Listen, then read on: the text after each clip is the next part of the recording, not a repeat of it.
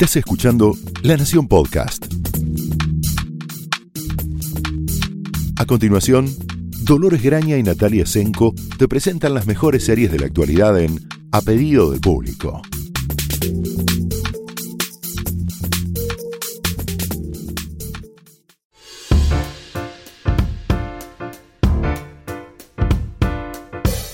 Hola, bienvenidos a un nuevo episodio de A Pedido del Público. Mi nombre es Dolores Graña. Hola, yo soy Natalia Trzenko. Y en el capítulo de hoy vamos a hablar de dos series nuevas, muy distintas por cierto, pero que nos sacuden un poco la modorra de la falta de estrenos que nos ha causado esta temporada. Una es Gambito de Dama, una miniserie de Scott Frank disponible en Netflix, y la otra es The Undoing, otra miniserie, pero en este caso de HBO, de David E. Kelly, disponible en HBO Go, por supuesto. Es un día miniseries, digamos, la cosa de prestigio. Sí, y pocos capítulos en términos de, bueno, Gambito de Dama tiene 7 y The Undoing tiene 6, cosa que las hace muy accesibles, digo, para quien está buscando algo que ver y no quedar preso demasiado tiempo. Sí, ciertamente, ¿no? Pueden liquidarlas en un fin de semana si así lo desearan o deseasen. En el caso de The Undoing, esperando que corra todas las 6 semanas que tiene que correr, porque como es HBO, va subiendo semana a semana los episodios, cosa que, ya que estamos, arranco por ahí. Arranquemos por The Undoing, claro, lo hace a la estructura y el tono de la serie. Creo que es una serie que si estuviese disponible toda junta, los 6 episodios juntos, la mayoría de la gente que se enganche no hubiese podido parar hasta terminar todos los episodios. Es sumamente intrigante, muy bien construido el suspenso. Creo yo que tiene, digamos, es muy entretenida y está pensada para hacerlo. Quiero decir, a veces las miniseries, nos pasa mucho, tienen como el peso del mensaje, ¿no? La misión supuesta de que, como son programas especiales, programas casi evento, digamos, que tienen que contar una historia importante con mayúsculas. Y en este caso, o que diga algo importante. En este caso, me parece que se fueron más por el lado de dejar que quizás la estética sea un poco grandilocuente o las actuaciones, pero la historia en sí misma es un puro whodunit, o sea, quién lo hizo, quién es el asesino, y que te permite ese juego de no tomar partido. Yo creo que es ella, yo creo que es él, yo le creo a este, no le creo al otro, y me parece que eso lo hace muy entretenido, como decía, y también hace a esta estructura de televisión tradicional de un episodio por semana, ¿no? Recapitulemos un poco la historia. Sí. En un punto es una especie de Big Little Lies light, digamos. En este caso tenemos el centro es un matrimonio, no un grupo de matrimonios, un grupo de amigas y sus respectivos matrimonios. El matrimonio está compuesto por Nicole Kidman, que es una psicóloga. Sí. Corregime, yo ya me olvido. Es una psicóloga. No, sí, es psiquiatra en realidad. Es psiquiatra, sí. Exactamente, sí. Y su marido es Hugh Grant, que es un oncólogo pediátrico, ¿no? Sí, exactamente. Sí, bárbaro. Ellos dos son, obviamente, muy exitosos. Por supuesto, viven en Nueva York. Y acá tenemos que hacer el apartado para quienes disfrutaron enormemente el Monterrey de Big Little Lies y este estilo de vida entre glamoroso y bohemio, o sea, glamoroso o de millonarios, pero que intentan parecer gente como cualquier otra, no ostentoso, van a disfrutar enormemente las casas, por ejemplo, del matrimonio. El townhouse neoyorquino del matrimonio es para morirse. Sí. El pelo de Nicole Kidman merecería un capítulo aparte, creo yo. El pelo y los sacos. Diseño de vestuario. Y el diseño de vestuario se lo recomendamos porque va a ser, es como una sucesión de Quiero. Al mismo tiempo seamos realistas. No, ¿quién va a salir hacia la calle? Solo Nicole Kidman en Nueva York, que solo sabemos. Es que no solo quién va a salir hacia la calle y quién puede pagar eso que tiene puesto. Eso es el menor de los problemas. ¿A quién le queda bien más que a Nicole Kidman, que mide 1,80 m y es una sílfide? Pero es muy increíble. Pero igual, de todos modos, incluso con la percha, como dirían los diseñadores, con esa misma percha, se podría hacer cosas mucho más feas que lo que hace. No, sí, está armado perfectamente. Es increíble, el diseño de vestuario es increíble. Todo, a ver, todo lo que tiene que ver con diseño de vestuario, diseño de producción, diseño de cámaras y fotografía es todo tiene, por eso yo decía antes, está menos en la historia y más cargado en la puesta en escena, la estética de la serie. En tema con el vestuario, no solo que es fabuloso y le queda fantástico a Nicole Kidman, sino también cuenta parte de la historia. Grace, que es su personaje, además de ser esta psiquiatra muy prestigiosa, además de ser la esposa de este médico tan valorado por la comunidad aparentemente, también es la hija de un megamillonario de la famosa, digamos, dinero antiguo de Nueva York, que interpreta a Donald Sutherland, que está fabuloso en su papel. Es otra gran razón por la que probar de verla, por lo menos. Sí. Pero ella es una especie de, digamos, hija, entre comillas, rebelde, porque, bueno, más allá de que no está ni peleada con el padre, ni alejada, ni nada, pero ha hecho su propia vida, tiene su propio sustento económico, quiero decir. Parece no depender demasiado del dinero del padre, salvo, y acá viene el momento clave, para el pago y el real ingreso de su hijo preadolescente o adolescente en realidad a una exclusivísima escuela privada neoyorquina, donde su padre es un gran contribuidor. Gente. Digamos, benefactor, diríamos nosotros. Benefactor, donde claramente su dinero le ha comprado un espacio de privilegio tanto a él como a su nieto en las idas y vueltas de ese colegio, y al mismo tiempo, lo que decía, ese diseño de vestuario de alguna manera cuenta algo de todo esto que yo estoy diciendo, porque ella tiene las mejores ropas y demás, pero no de manera ostentosa, sino casi como si fuera, digamos, la posibilidad de ser multimillonaria y usar ropa de diseño que no se note que es ropa de diseño, una especie de bohemia que solo los millones pueden comprar. Algo de eso es lo que muestra ella.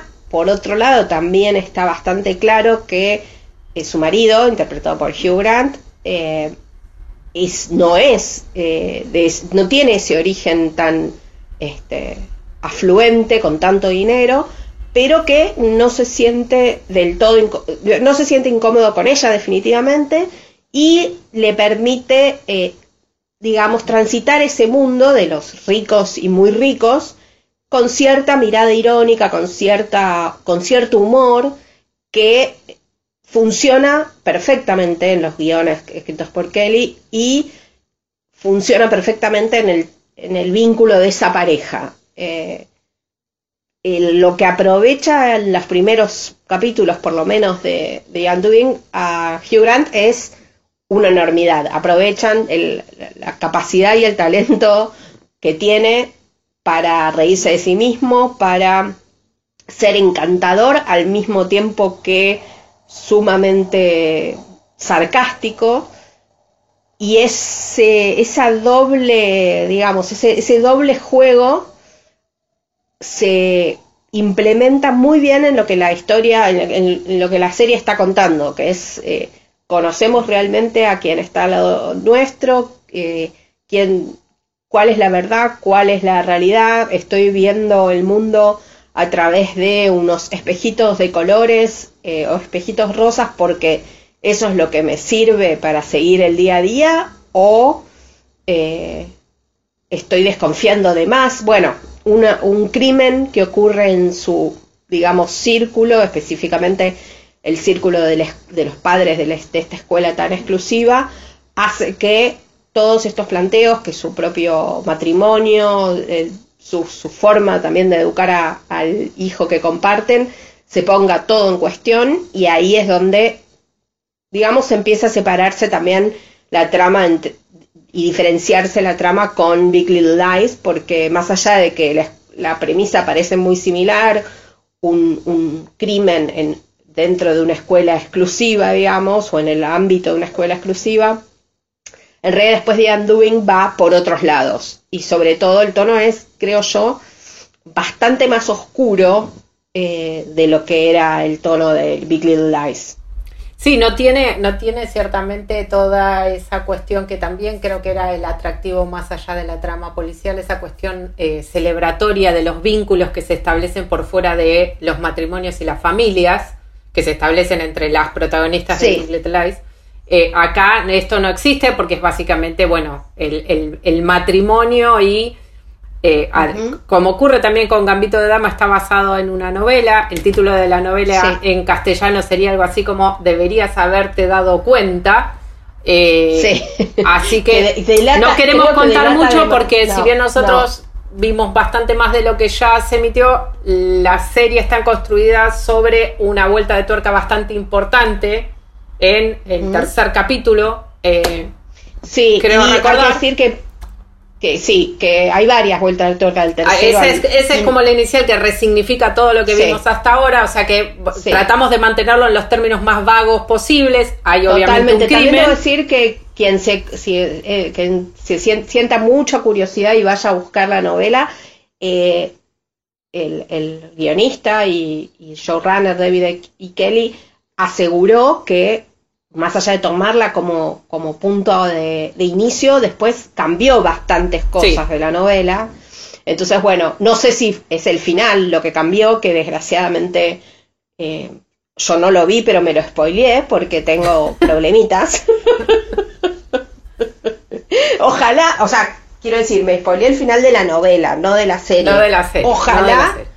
Ojalá que sea distinto y si no, bueno, nada, que me entretendré igual mirándola, pero lo que tiene es esto, que para mí, por lo menos, dispara mucha este juego de quién lo hizo y quién ayudó y quién está involucrado, y esa mirada rara y ese discurso cuasi de despedida que tiene el personaje de Donald Sutherland con su hija, ¿no? Todo empieza a sonar sospechoso, misterioso.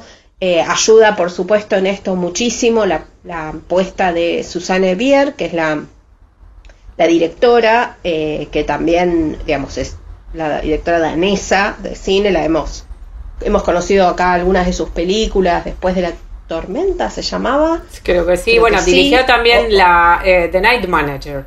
Es de ella. Exactamente, su trabajo. Ese es como su gran éxito televisivo internacional, digamos.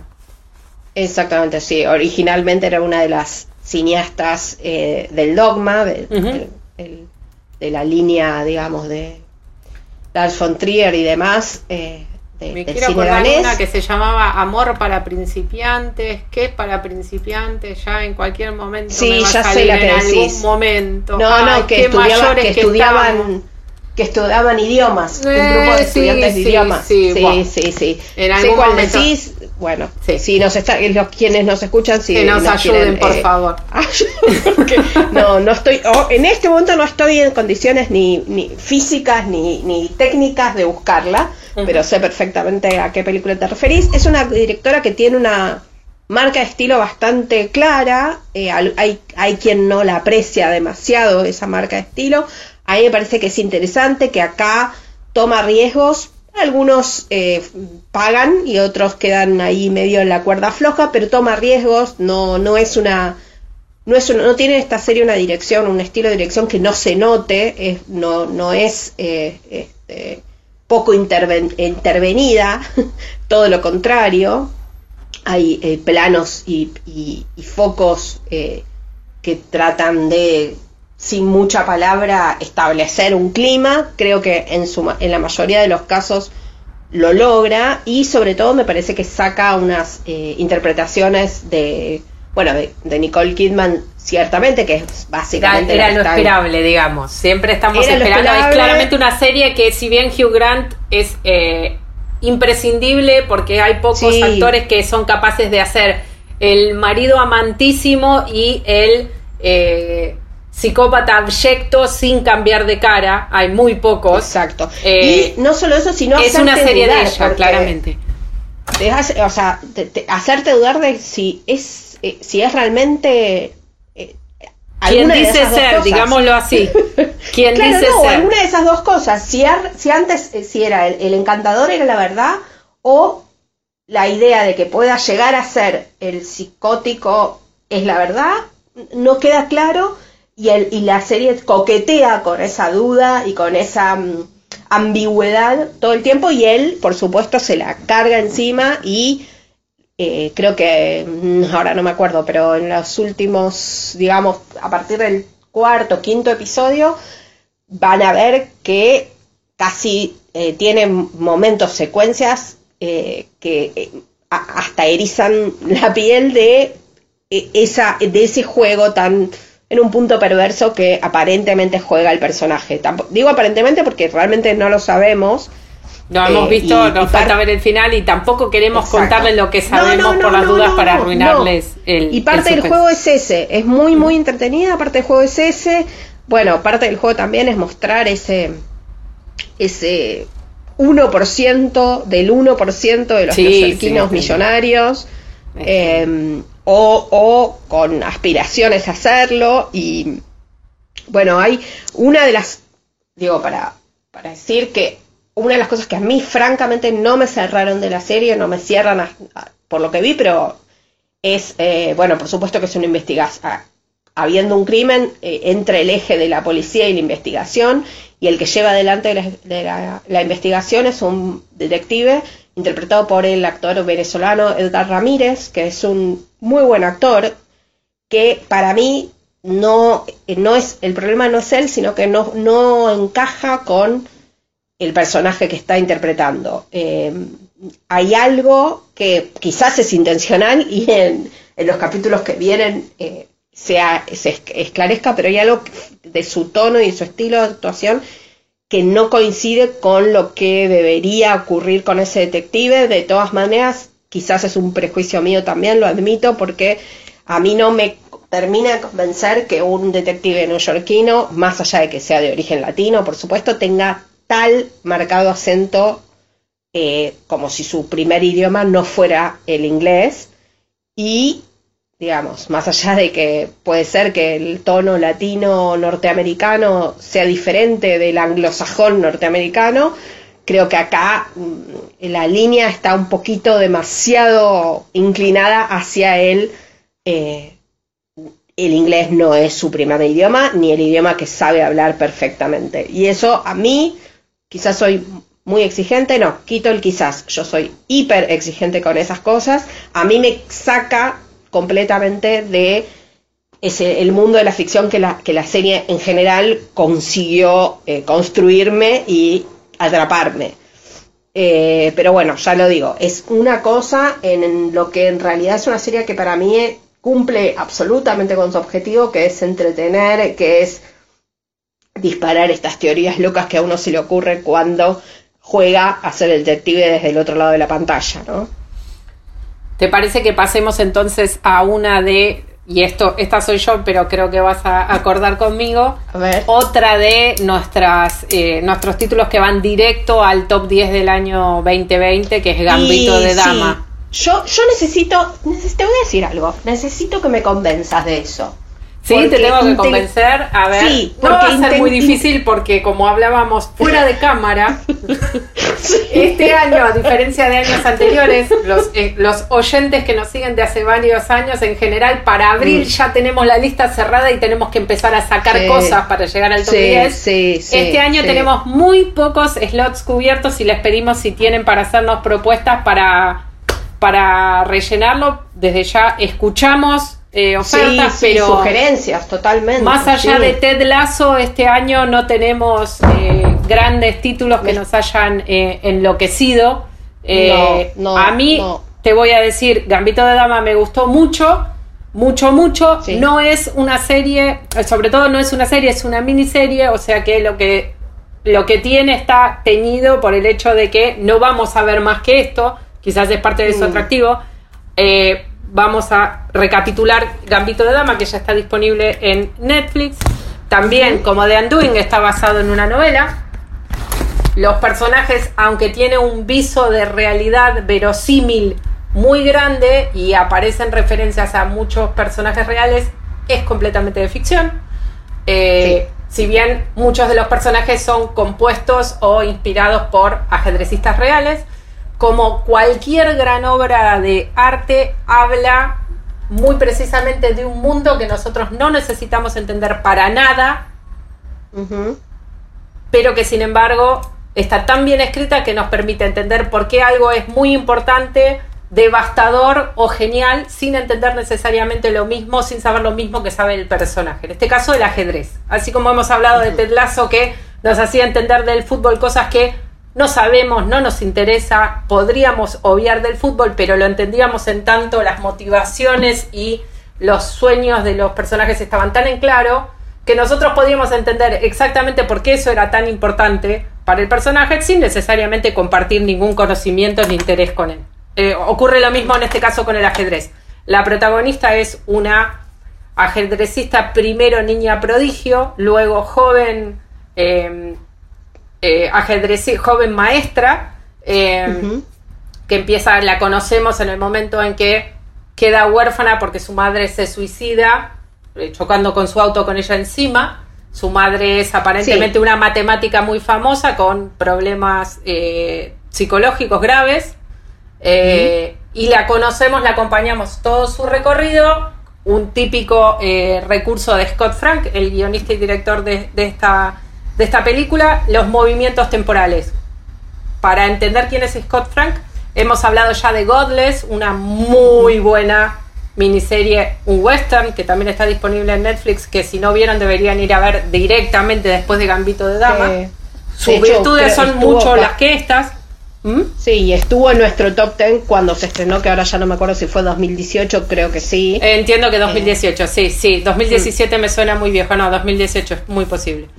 Creo que sí. Tiene, como en el caso de Godless, que tenía muchas figuras femeninas centrales, en este caso tiene una figura excluyente, tan excluyente que amenaza con comerse la historia que está contando de lo buena que es la actriz que la interpreta. Sí. Sin la cual esta historia sería imposible, que es Anya Taylor-Joy, probablemente uno de los grandes apariciones del cine y ahora por suerte también de la televisión de los últimos 5 años, con un talento increíble y una cara enorme, que no tiene que decir nada. Podría ser actriz de cine mudo, diría yo. Ahí, a ver, yo lo que iba a decir es, la actuación de Taylor-Joy es fabulosa. El modo en que el director utiliza sus rasgos físicos solamente, como otros directores, ella empezó, o por lo menos la conocimos en el cine de terror, con La Bruja, ¿no? Porque tiene una cara, muy bella, pero al mismo tiempo no exactamente con las dimensiones de la belleza tradicional, si se quiere. Yo diría que tiene una cara memorable, en el sentido que Bette Davis era memorable. Exacto. A mí siempre me pareció que es como una especie de registro similar al de Bette Davis, en lo que no es la belleza, sino el carácter, ¿no? Detrás. Sí, hay algo justamente que ambas tienen, que es también la expresividad de sus ojos y hasta... yo diría la morfología de sus ojos. Claro. Exacto. Bueno, para mí esto ya es una observación muy fuera de cualquier argumento racional, pero el hecho de que Anya Taylor-Joy tiene los ojos un poco demasiado separados y que en cámara eso se traduce en una mirada muy intensa, muy fija, muy expresiva, lo que yo decía antes, y que para el personaje de Beth, que es Beth Harman, que es la protagonista de Gambito de Dama, es perfecta, digamos, me resulta imposible pensar, como decías vos, en otra actriz que pudiera hacer tanto con pocas palabras, porque no es que habla ni explica demasiado. De hecho, en el primer episodio que se cuenta su infancia, el personaje de Beth creo que debe decir 7 diálogos de en toda su infancia, en la que ella tiene un mutismo total del que sale cuando finalmente se acerca al ajedrez. Exactamente, y descubre también que su facilidad o talento para las matemáticas se puede aplicar a ese juego. También, bueno, desde esos primeros, que por supuesto no es Anya Taylor-Joy, sino una actriz infantil, pero desde esos primeros episodios está cruzado ese genio, talento, precocidad con también el consumo de tranquilizantes, cosa que por supuesto no inicia ella por motus propios, sino por por la dirección del orfanato en el que va a parar, y donde para mantener controladas y muy tranquilas a las internas, digamos, niñas todas, se utilizan las supuestas vitaminas, que no son tal, para controlarlas, y eso afecta de ahí en más toda su vida, en varios sentidos, pero en uno en particular que es interesante el planteo que hace la serie de su creatividad, digamos, en el juego, digamos, a partir de su adicción a los tranquilizantes, parece abrir una puerta de percepción y de imaginación y de creación en su cerebro, en su cabeza, que le permite crear tableros en el aire y digamos, y las piezas se mueven con una lógica que ella solo parece conseguir cuando consume algo, cosa que, bueno, después se desarrolla, por supuesto, de diferentes maneras en la adultez. A ver, yo lo que digo que necesito que me convenzas es porque en la teoría todo lo que vi y todo lo que estamos comentando y la actuación y el diseño de producción, que es fabuloso, pero fabuloso, que además nos trae un pedacito de esa serie Babylon Berlin, que no hay manera que estrenen en Argentina SOS no. O su equivalente germano, vos me sabrás decir, pero ¿por qué no podemos ver Babylon Berlin, que es una serie estupenda y que acá le iría 7.000 millones super de puntos? Bueno, quizás ahora con el impulso que le está poniendo Netflix, por ejemplo, a las producciones alemanas, que en las últimas 2-3 semanas ha estrenado 3, si estoy contando bien, o 4, entre documentales y 2 ficciones y demás, 2 muy buenas, por cierto, en el caso de Oktoberfest y Barbarians o Bárbaros. Urgente por ahí. Babylon Berlin. Y aparte, en este momento nuestro, que obviamente está ambientado en la República de Weimar, ¿no sería mejor momento para poder ver cómo el mundo se va resquebrajando? Pero exacto. Estamos en una digresión. Volvamos. Sí, pero no tanto, porque digo, quien hizo el diseño de producción de Babylon Berlin, de la reproducción de la Alemania de los primeros años 30, también trabajó en toda la producción, en el diseño de producción de Gambito de Dama, de principios de los años, finales de los años 50 a finales de los años 60. Y todo ese, digamos, ese periodo de vida de Beth está retratado a través de las casas, los autos, los peinados, la vestimenta, por supuesto, que realmente es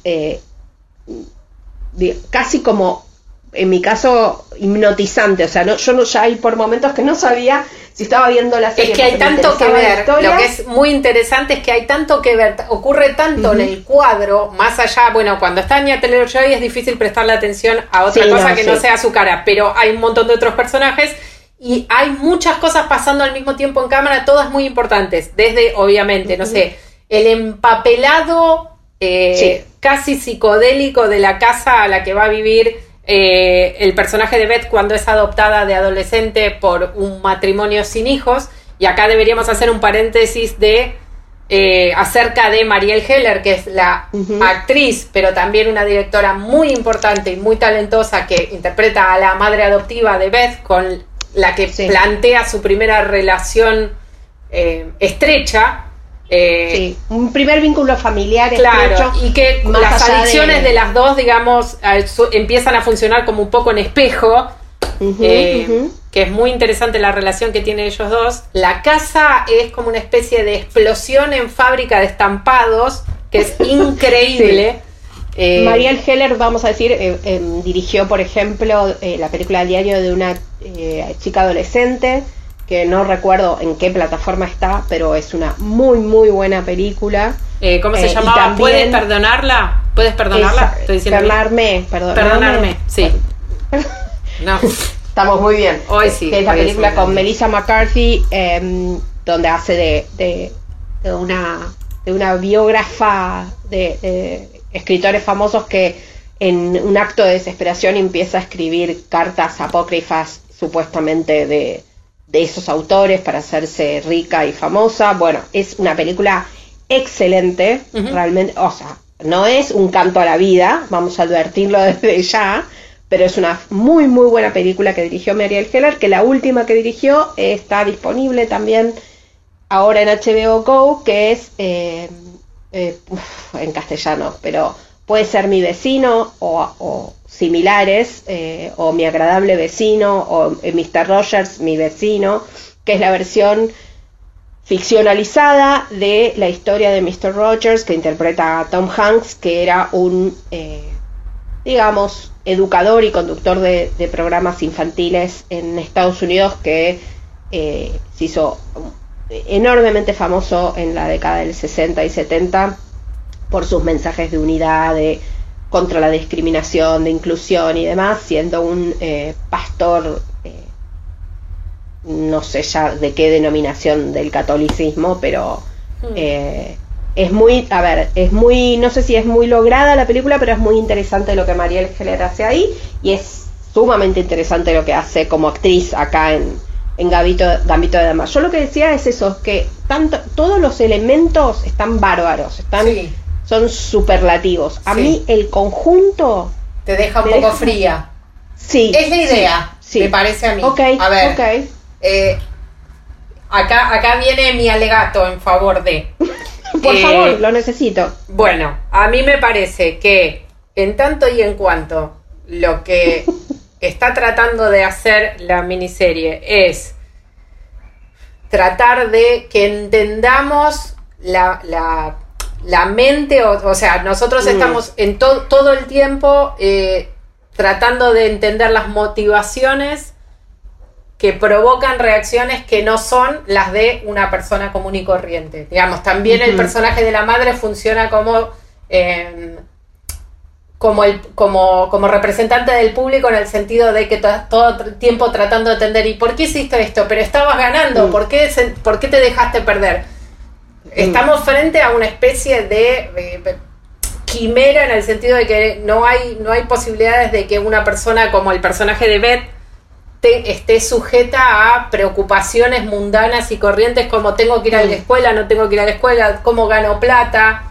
Funciona en un plano de la existencia por encima del resto de los mortales, y el único momento en que ella encuentra una suerte de compañía es precisamente cuando conoce al personaje de Barry Watts, que es otro jugador de ajedrez, niño prodigio, al que inmediatamente ella reconoce como el contrincante a vencer, que se viste medio como cocodrilo dandy, es medio como un ridículo. Es una cosa rarísima, sí. Sí, sí, que no entendemos, a mí me hubiera gustado saber por qué se viste como cocodrilo dandy con sombrero de cuero tipo Indiana Jones adentro en Las Vegas, pero no nos lo dicen nunca y está perfecto. No, la única explicación que da a su atuendo, o parte de su atuendo, es que en un momento Beth le pregunta por qué usa un cuchillo en la cintura, digamos, y él dice algo así como, es para protegerme de qué, le pregunta a ella, de todos. Bueno, me parece que eso está perfecto. Este es el nudo de la cuestión. Sí. Vuelvo a mi alegato anterior. La idea, me parece, es que nosotros tratemos de acercarnos lo más posible a la mente de un jugador prodigio de ajedrez, y entendamos que, en definitiva, nunca vamos a poder entenderla. Digamos, la falta de identificación es por diseño, no por falencia es que de la realización. Me parece que esa es la idea. Es como si estuvieras mirando a una obra de arte con múltiples significados que no te da la clave de cuál de ellos es correcto. Y me parece que ese es el atractivo. Siempre te va a faltar la llave que te completa porque no podés tener una reacción emocional frente a eso. Esa es mi teoría, digamos. Así como Anya Taylor-Joy no dice mucho y comunica mucho, sí, nosotros no tenemos muy en claro qué es lo que ella está haciendo con los ojos. Podemos entender, pero no necesariamente nos lo va a decir. Y me parece que todos estos saltos temporales también... La miniserie comienza con el enfrentamiento de ella contra un señor soviético que entendemos que es un gran campeón. Sí, sí. Pero no lleva, y en el estilo de Scott Frank, que es también el guionista de Un romance peligroso, que para mí es la mejor película de Soderbergh, y le peleo a quien me diga que no, con múltiples argumentos. No voy a hacer yo. No, claramente, ya lo sé, que es una película genial, y si no la vieron, otra. Anoten. Digamos, los quiebres temporales permiten ir conformando un todo que tiene sentido sin que ninguna de esas partes lo tenga de por sí sola. Y me parece que es esta construcción, ¿no? Nunca vamos a entender por qué, cómo reacciona ella, ves, ante las cosas y por qué hace lo que hace, porque no se supone que lo entendamos. Va a haber un... Y eso es lo que lo hace como admirable o maravilloso sin que sea humano. En un punto no es... como los demás. Sí, y me parece interesante que no nos quiere convencer de que es superior, sino distinto, y no hay un intento de justificarla o un chantaje emocional para que digamos, pero es tan inteligente, pero también es un ser humano que necesita amor. O sea, bajándola a nuestro nivel. No. Sí, sí, no. Funciona con otras motivaciones. No subestima al personaje, ni a los espectadores, y no pide empatía, ni la genera necesariamente. A mí es un tipo de serie que me aprecio desde un lugar, es que es cerebral, claramente no hay ahí, hay escenas muy emotivas y la falta de ancla emocional que siente el personaje a lo largo del tiempo, o cuando la encuentra con su madre adoptiva y después la pierde, son bastante logradas. No hay un eje emocional, claramente no lo hay. No. Vamos a decir que este personaje que vos mencionabas, que es como su espejo de niño prodigio vuelto profesional del ajedrez, está interpretado por Thomas Brady Sangster, que por ahí el nombre no les suena demasiado, pero si les digo el nenito de Realmente Amor, van a saber perfectamente quién es, y cuando lo vean más, porque tiene es lo mismo con bigote. Es como, viste las películas cuando se ponían sobre todo un nene arriba del otro y caminaban. Yo todo el tiempo estaba esperando que se lo abriera y salieran dos pibes de 10 años. ¿Querés sentirte grande? Porque me fijé que edad tiene. Ay, ¿cuántos años tiene ese chico? 30. No te puedo creer. Sí. Qué desgracia. Sí, lo conté. Y vos sabés que los números no son lo mío, y lo conté varias veces. Sí, la cuenta no nos da bien. No nos da favor. A nosotras, a favor seguro que no.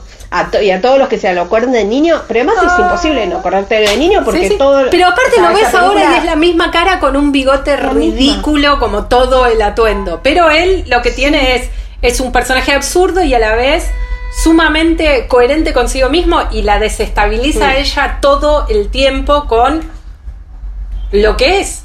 Que es una persona que no pide disculpas. Bueno, y ahí hay también un poco la diferencia de cómo tiene que aproximar Beth Harmon, por el hecho de ser mujer, su carrera profesional versus la carrera profesional que tuvo una persona igual de talentosa como ella, pero que nació hombre.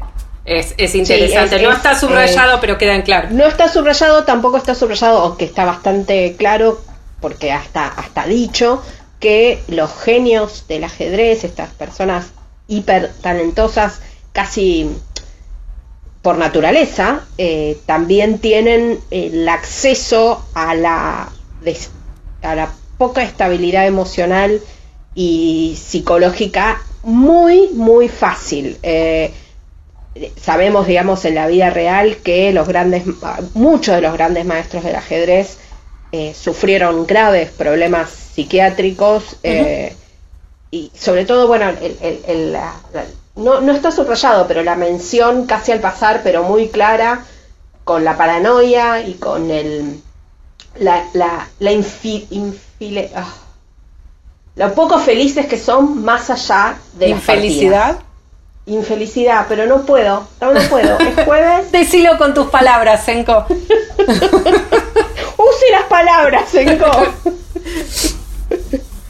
Pero bueno, está lo dicho. A mí aprecio todo lo que es. Va a estar en mi lista de las 10 mejores. Pero si yo me decís, ¿qué me recomendás este año? Yo no sé si la recomiendo. Bueno, tan lo que pasa es que no va a traer luz a tu vida, ni alegría, no. Ni amor. Claramente no ese es el propósito, no, ni es la historia que está contando, pero la cuenta muy bien. Sobre todo, uh-huh. para mí, un rasgo importante a la hora de recomendar es una miniserie centrada en el mundo del ajedrez, tema que a mí no me podría importar menos, y sin embargo, uh-huh. cuando ella habla de por qué la apertura siciliana entonces le pasa, entendí perfectamente lo que ella me quería decir, sin obviamente entender un cuerno de lo que estaba pasando. No, pero lo que le está pasando claro. A ella, sí. Eso es el rasgo de algo bien escrito, y Scott Frank es un gran guionista realmente. Sí, más allá de que para que quienes la vayan a ver recuerden, no les voy a spoilear nada, de hecho, no. Pero cuando en uno de los viajes internacionales que hace Beth para competir, tiene un punto en común con el muy buen documental de Natalia Oreiro, Natalia, que también está disponible en Netflix. Sí, totalmente, no lo había pensado. Y no digo más, pero y ese es otro costado lindo, pero al mismo tiempo difícil de ver en la serie, que es los maravillosos, digamos, escenarios que pasan por hoteles o hoteles preparados para la filmación, donde Beth y su madre en un momento recorren Estados Unidos, México y demás, París en un momento, donde esos digamos, hoteles clásicos que ya casi no existen, pero que alguna vez hemos recorrido cuando se viajaba. Cuando se viajaba dan un shot de nostalgia importante, agradable, porque en este caso, ya lo dijimos, es belleza pura, en ese caso arquitectónica en todo caso, pero bueno, nostalgia al fin, ¿no? Nudito en la garganta al fin. Bueno, ¿te parece que cerramos acá el llanto de cuando volveremos a la nueva normalidad?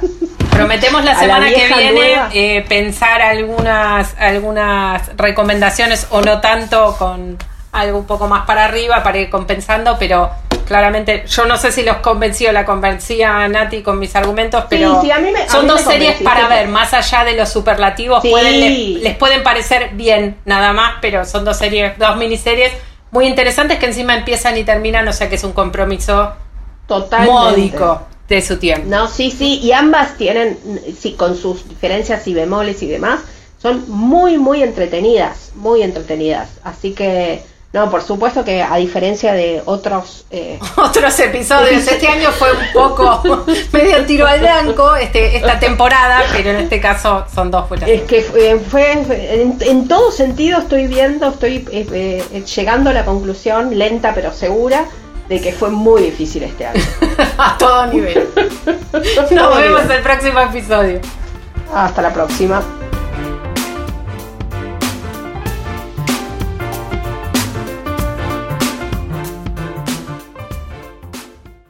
Esto fue A Pedido del Público, un podcast exclusivo de La Nación. Escucha todos los programas de La Nación Podcast en www.lanacion.com.ar. Suscríbete para no perderte ningún episodio.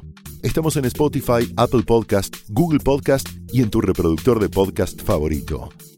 Seguí escuchando La Nación Podcast.